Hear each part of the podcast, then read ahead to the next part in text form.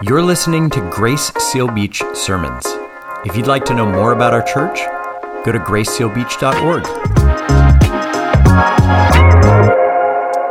Good morning.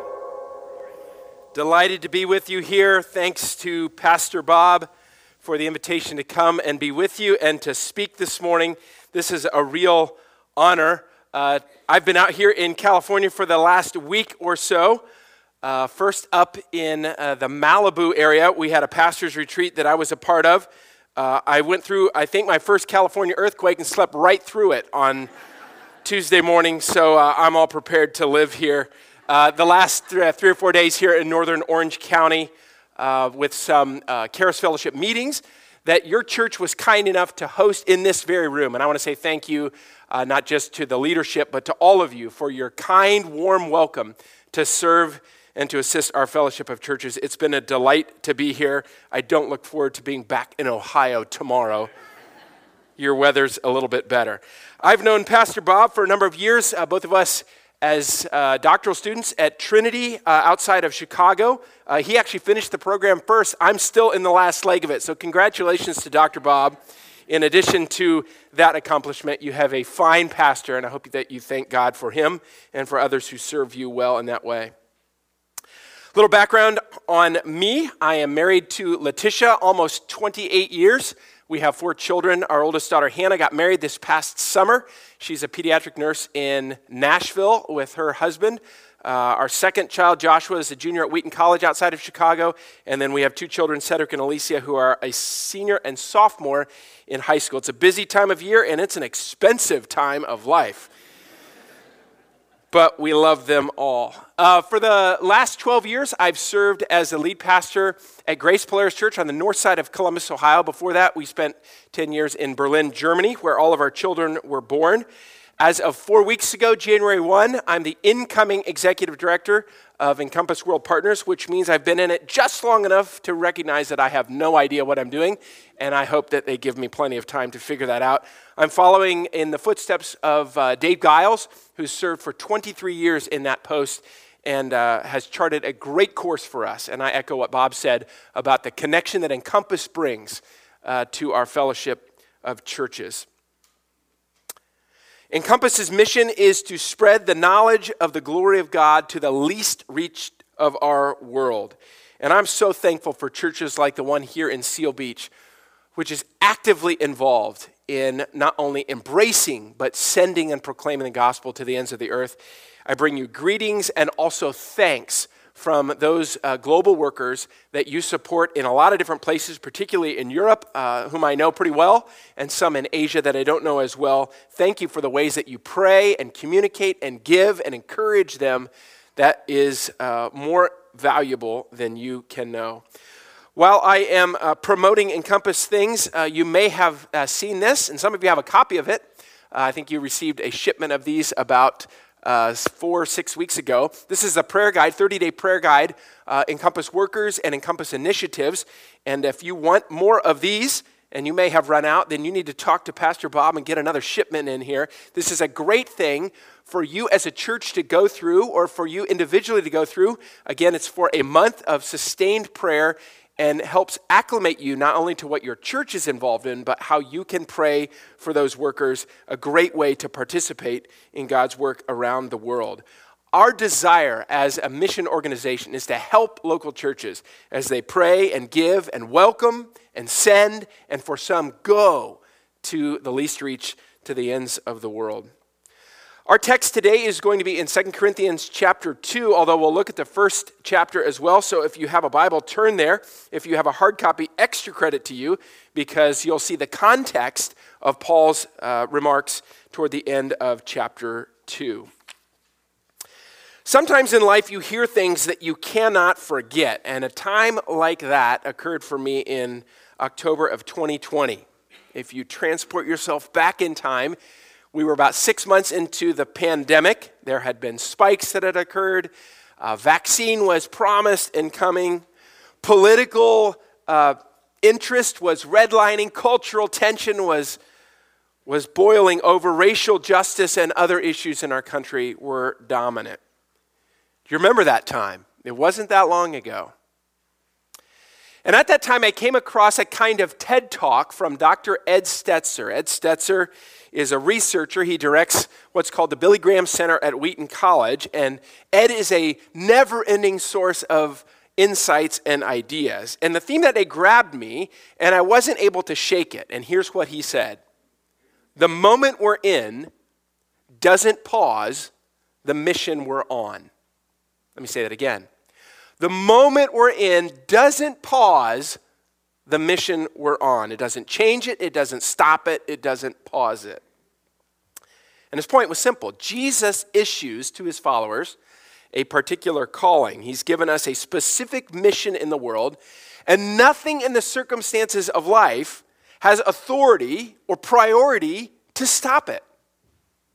Not cultural tensions, not political turmoil, not economic upheaval, not natural disasters, not global pandemics. The moment we're in doesn't pause the mission we're on.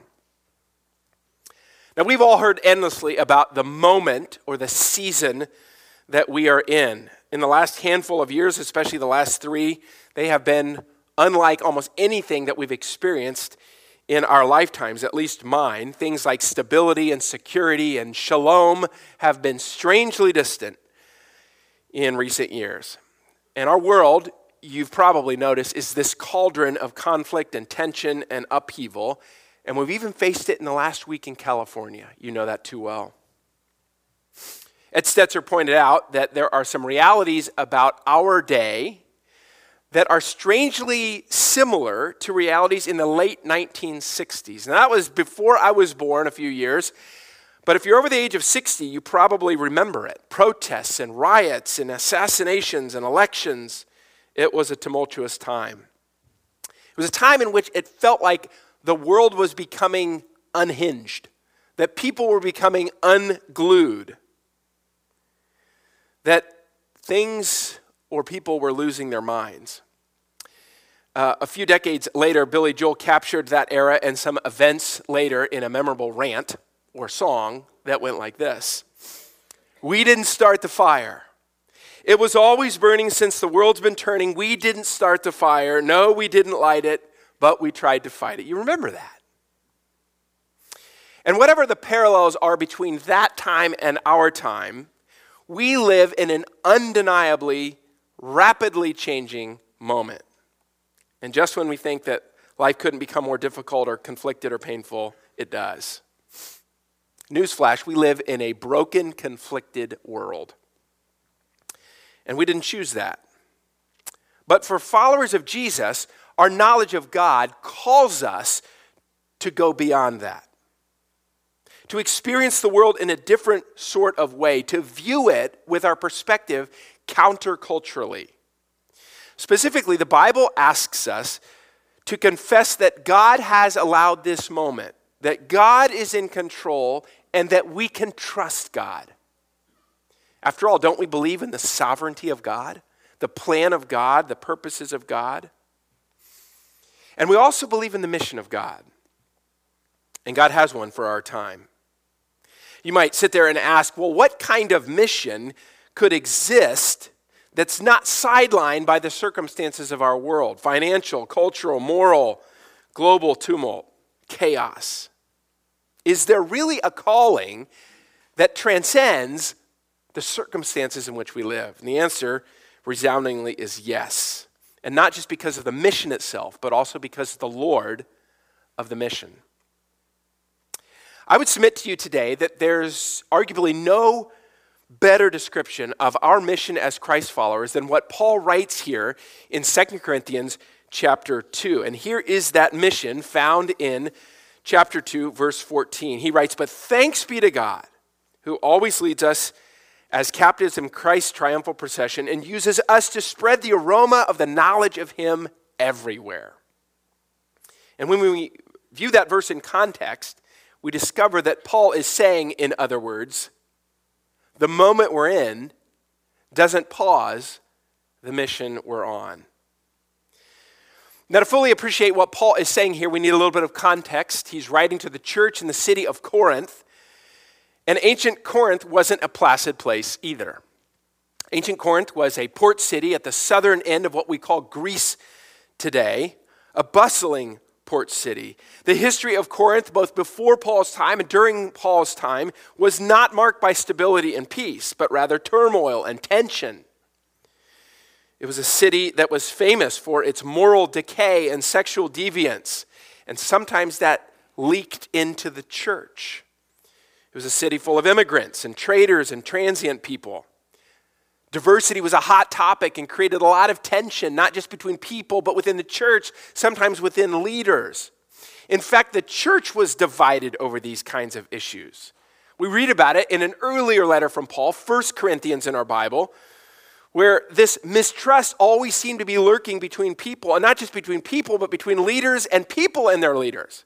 Remember, they said, I follow so, I follow so, I follow so and so, as if somehow that got them the inside track with God. Even Paul was accused of things and attacked. These issues back in ancient Greece, half a world away, 2,000 years ago, seem eerily familiar to the kind of world that we live in now.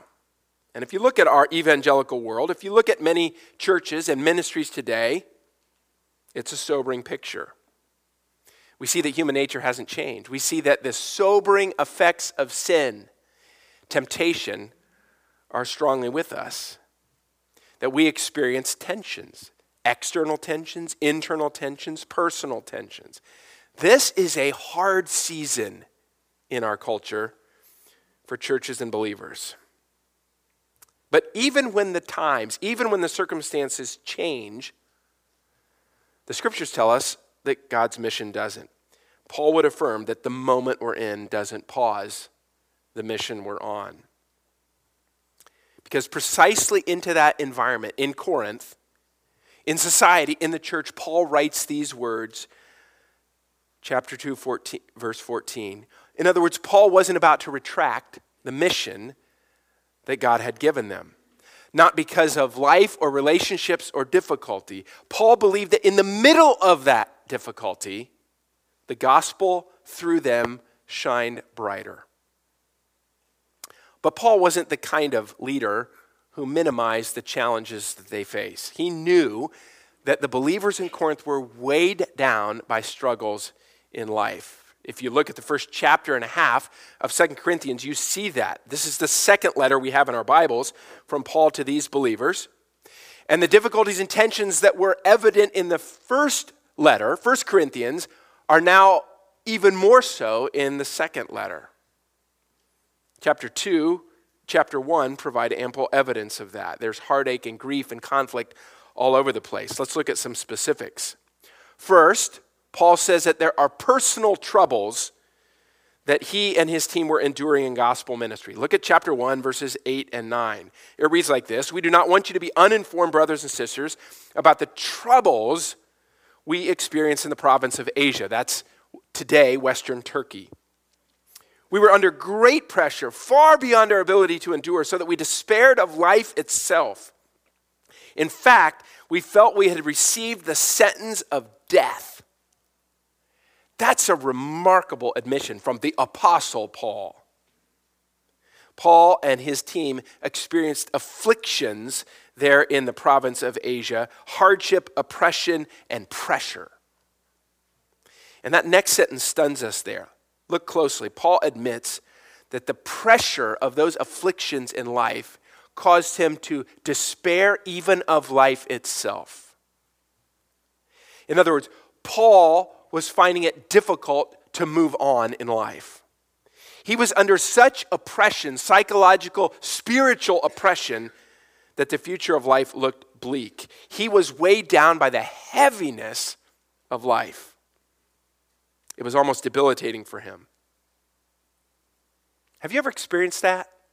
Where life just weighs you down? Where you can't muster, it seems, the power or strength to move on? Probably you've experienced that at some point in recent years or seen that in others around you. And if that's the case, you're not alone. We're going through one of the most difficult personal and societal phases in our lifetimes. And if you look at the research data, it screams off the page choose your life stage, choose your age. And the research will tell us about declining personal health in the lives of people, personal troubles. Second thing that Paul refers to here has to do with misunderstandings about plans and timelines and schedules. Chapter 1, verses 15 to 17, 23, and 24 give us some detail there. Paul said, he wrote to the Corinthians and said, I intend to come visit you on the way to and from Macedonia, which is northern Greece. But Paul ended up not doing so, choosing not to do so for multiple reasons.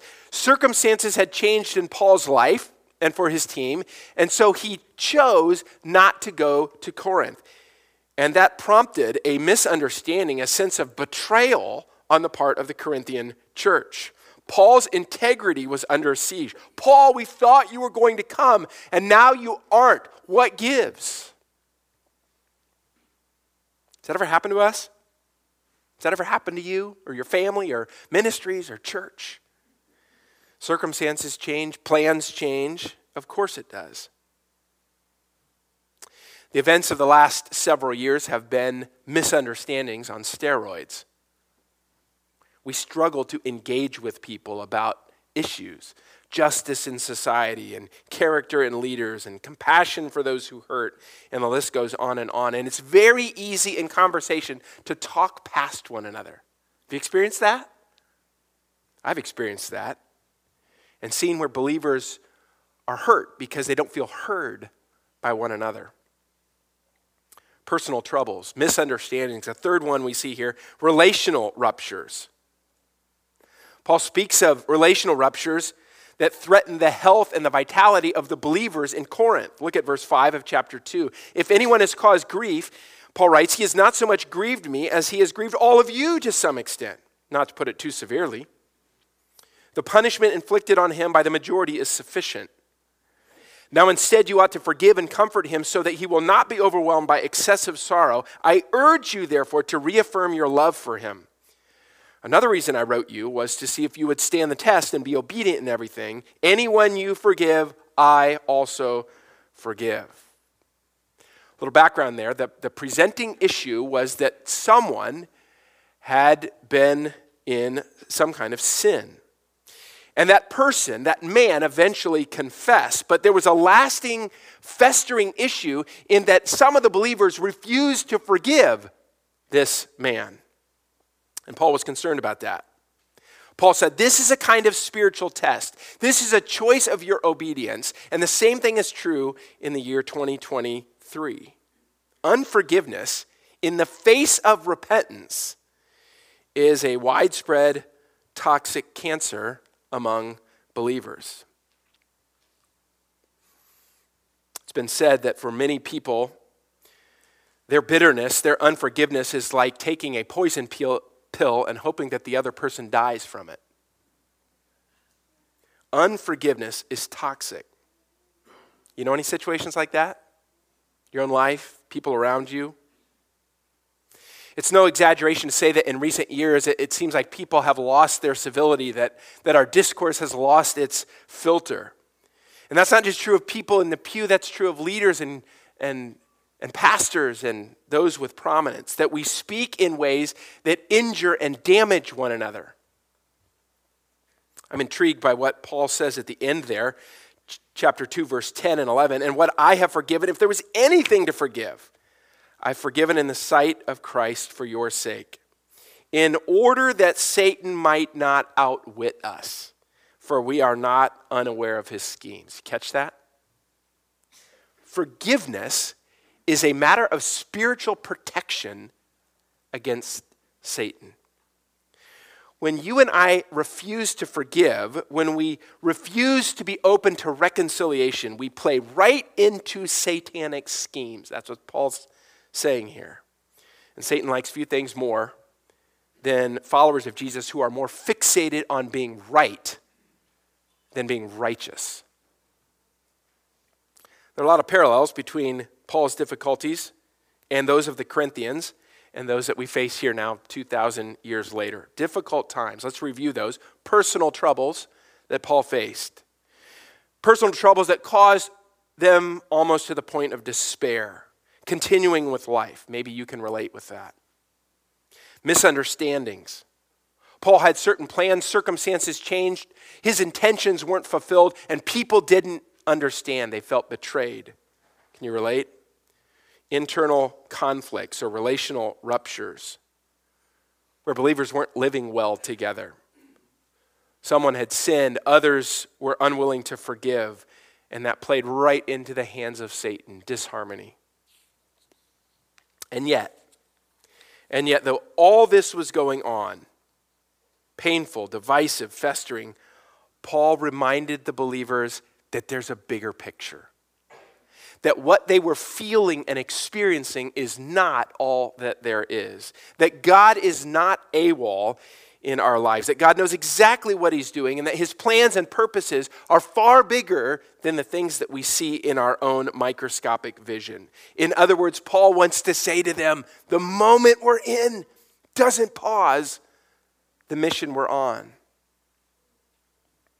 Paul recounts all of these things, and then almost out of nowhere, in chapter 2, verse 14, he says this But thanks be to God.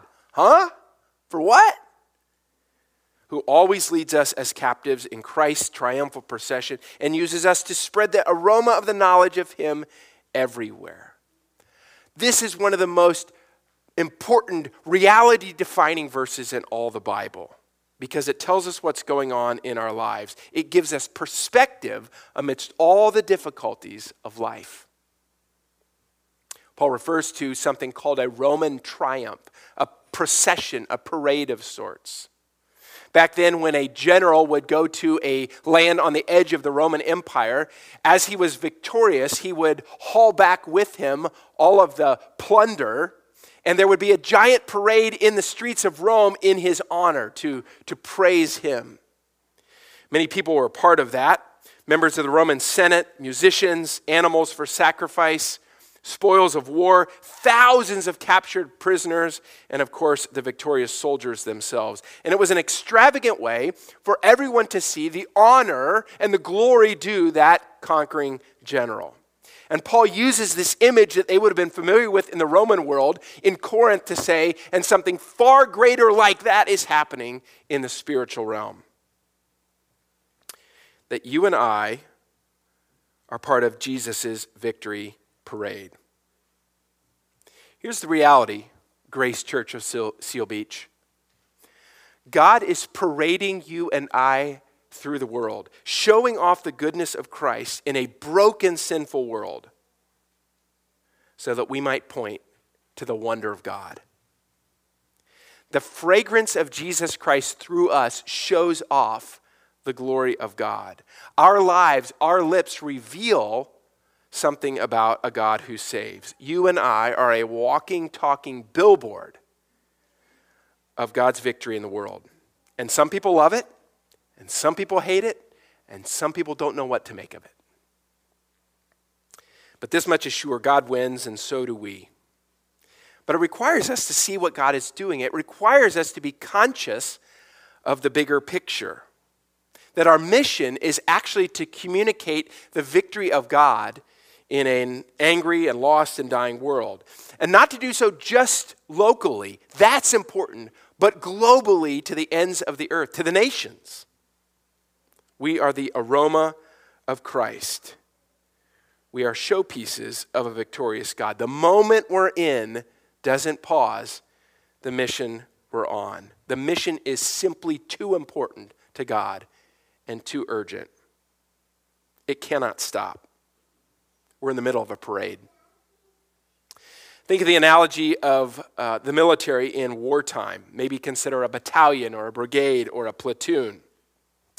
In that group, those who serve know that there are going to be obstacles, know that there are going to be setbacks. They know that there are going to be internal tensions and sometimes differences of opinion about how we should proceed and what the best course is. Individuals will see things differently. There are going to be injuries. There are even going to be casualties as we move forward. But the mission cannot be called off for any of those factors because it's wartime and the enemy doesn't take timeouts. The heat of the battle remains, and the best units in the military figure out a way to get it done, to move forward despite the challenges and the difficulties. Paul describes our reality like that.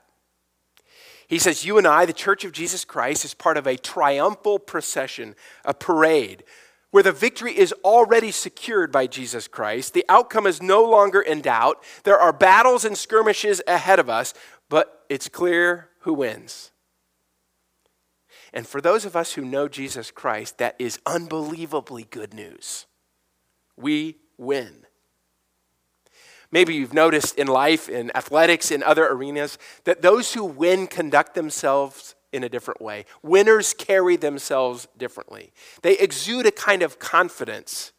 They take difficulties in stride. They celebrate their teammates and their leaders. Their presence gives off the aroma, the smell of victory. And you and I, if we know Jesus, should be giving off the aroma of the victorious Jesus. Paul presses that home. Look at verse 15. For we are to God the pleasing aroma of Christ among those who are being saved and those who are perishing. To the one, we are the aroma that brings death. To the other, an aroma that brings life. And who is equal to such a task? Paul says, same smell, different taste. My wife loves fall, at least fall in the Midwest. And one of her favorite fall activities is a campfire. It doesn't matter if it's in our backyard or a neighbor's fire pit or a campsite. The smell of fire, a campfire, is, is a sweet aroma to her soul. It reminds her of all the good things of life warmth and light and s'mores and conversations and family and friends. Fire is a delight. It's, it's the way things should be in her mind. She's drawn to the smell of the fall fire. I have other friends, though, for whom the smell of fire is terrifying, repulsive. You probably know why. They had a house a few years ago that almost burnt down. They experienced a fire that did untold damage to memories and property and safety. So for them, fire is a metaphor of destruction. To smell fire means to be reminded of all the things that they fear, things that destroy. That, friends, is Paul's point here. Our lives give off the smell of Jesus Christ, it gives off the smell of the gospel. The mission of our lives is to give off a smell that elicits one of two different responses. To some, it is the stench of death. To others, it's the fragrance, the aroma of life. And you and I are the smell of Christ. That is our mission locally and globally. The question is, to put it bluntly, how well do we smell? The moment we're in doesn't pause the mission we're on. I'm convinced that this is not only a good summary of 2 Corinthians 1 and 2. I'm convinced not only that this is timely for Grace Church of Seal Beach in 2023, I'm convinced that this is the most needed message for followers of Jesus and for ministries and for churches and for the church of Jesus Christ, especially in North America. Because we're living in hard times times of distraction, times of disappointment, times of distrust. You and I have a lot of reasons to feel wounded, to feel heavy right now. Life hurts, life overwhelms. But the circumstances of life don't tell the whole story of what God is doing. It can't. You and I are part of God's ultimate victory parade. And we've been called to participate in the greatest mission ever because the gospel is lasting, great news. Do you believe that?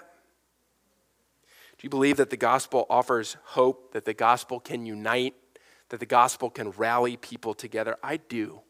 I believe that for this church.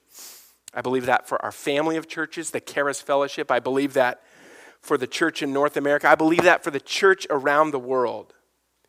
And I believe that as we take the gospel to lost people among the least reached of the nations, that those desperate to see and hear, some of them will rejoice and join our ranks.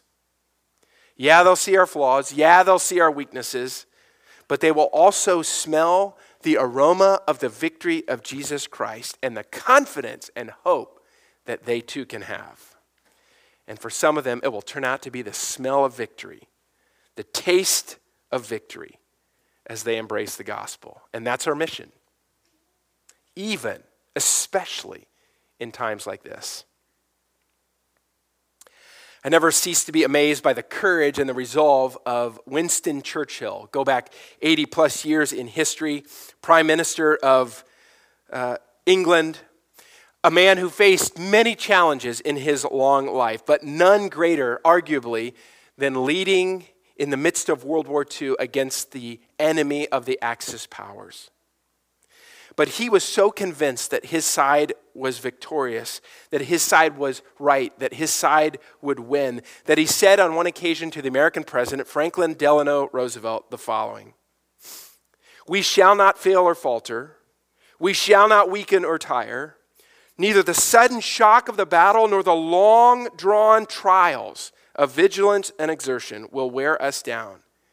Give us the tools, and we will finish the job. And so it is with the gospel of Jesus Christ to the church of Jesus Christ. Never forget, the moment we're in doesn't pause the mission we're on. Let's pray. God in heaven, we thank you that you are the victor and that you have shown that undeniably in the person of Jesus Christ. And we thank you that you've called us into your family by your grace and you've called us into your mission by your purpose. And I pray that you would find us faithful. Oh, how we need the power of your Spirit to be resilient and tenacious and to have perspective to see life, not just in front of us, but what you're doing in the bigger picture.